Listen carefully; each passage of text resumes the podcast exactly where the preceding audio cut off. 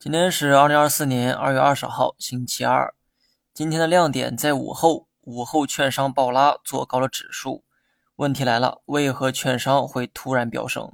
因为某位专家提议实行 T 加零交易制度，T 加零意味着市场交易量会提升，对于赚佣金的券商自然是利好。其实 T 加零的问题被很多专家都提议过哈，就连我也讲过很多相关方面的话题。我个人呢比较推崇市场化。所以我很赞同 T 加零制度的实施，就像当年预测 A 股会全面注册制一样，我预测未来也会实行 T 加零，只不过实施的具体时间无法预测。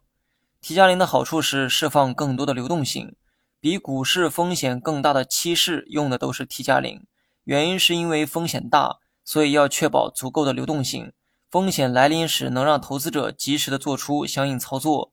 有趣的是，风险等级低一等的股市实行的却是 T 加一，其目的是为了保护中小散户。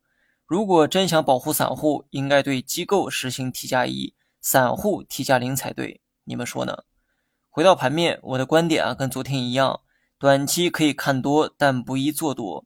做多的条件是出现明显的回调，除此之外，即便有踏空的风险，也不值得追高去买。长线则可以继续持仓。至于要不要加仓，根据手中仓位而定。我的仓位较高，有八点六成，所以我目前倾向于持仓不动。走势方面，主观上可以预期大盘还有一次冲高的动作，但冲高做出来之后，短期可能要迎来调整。好了，以上全部内容，下期同一时间再见。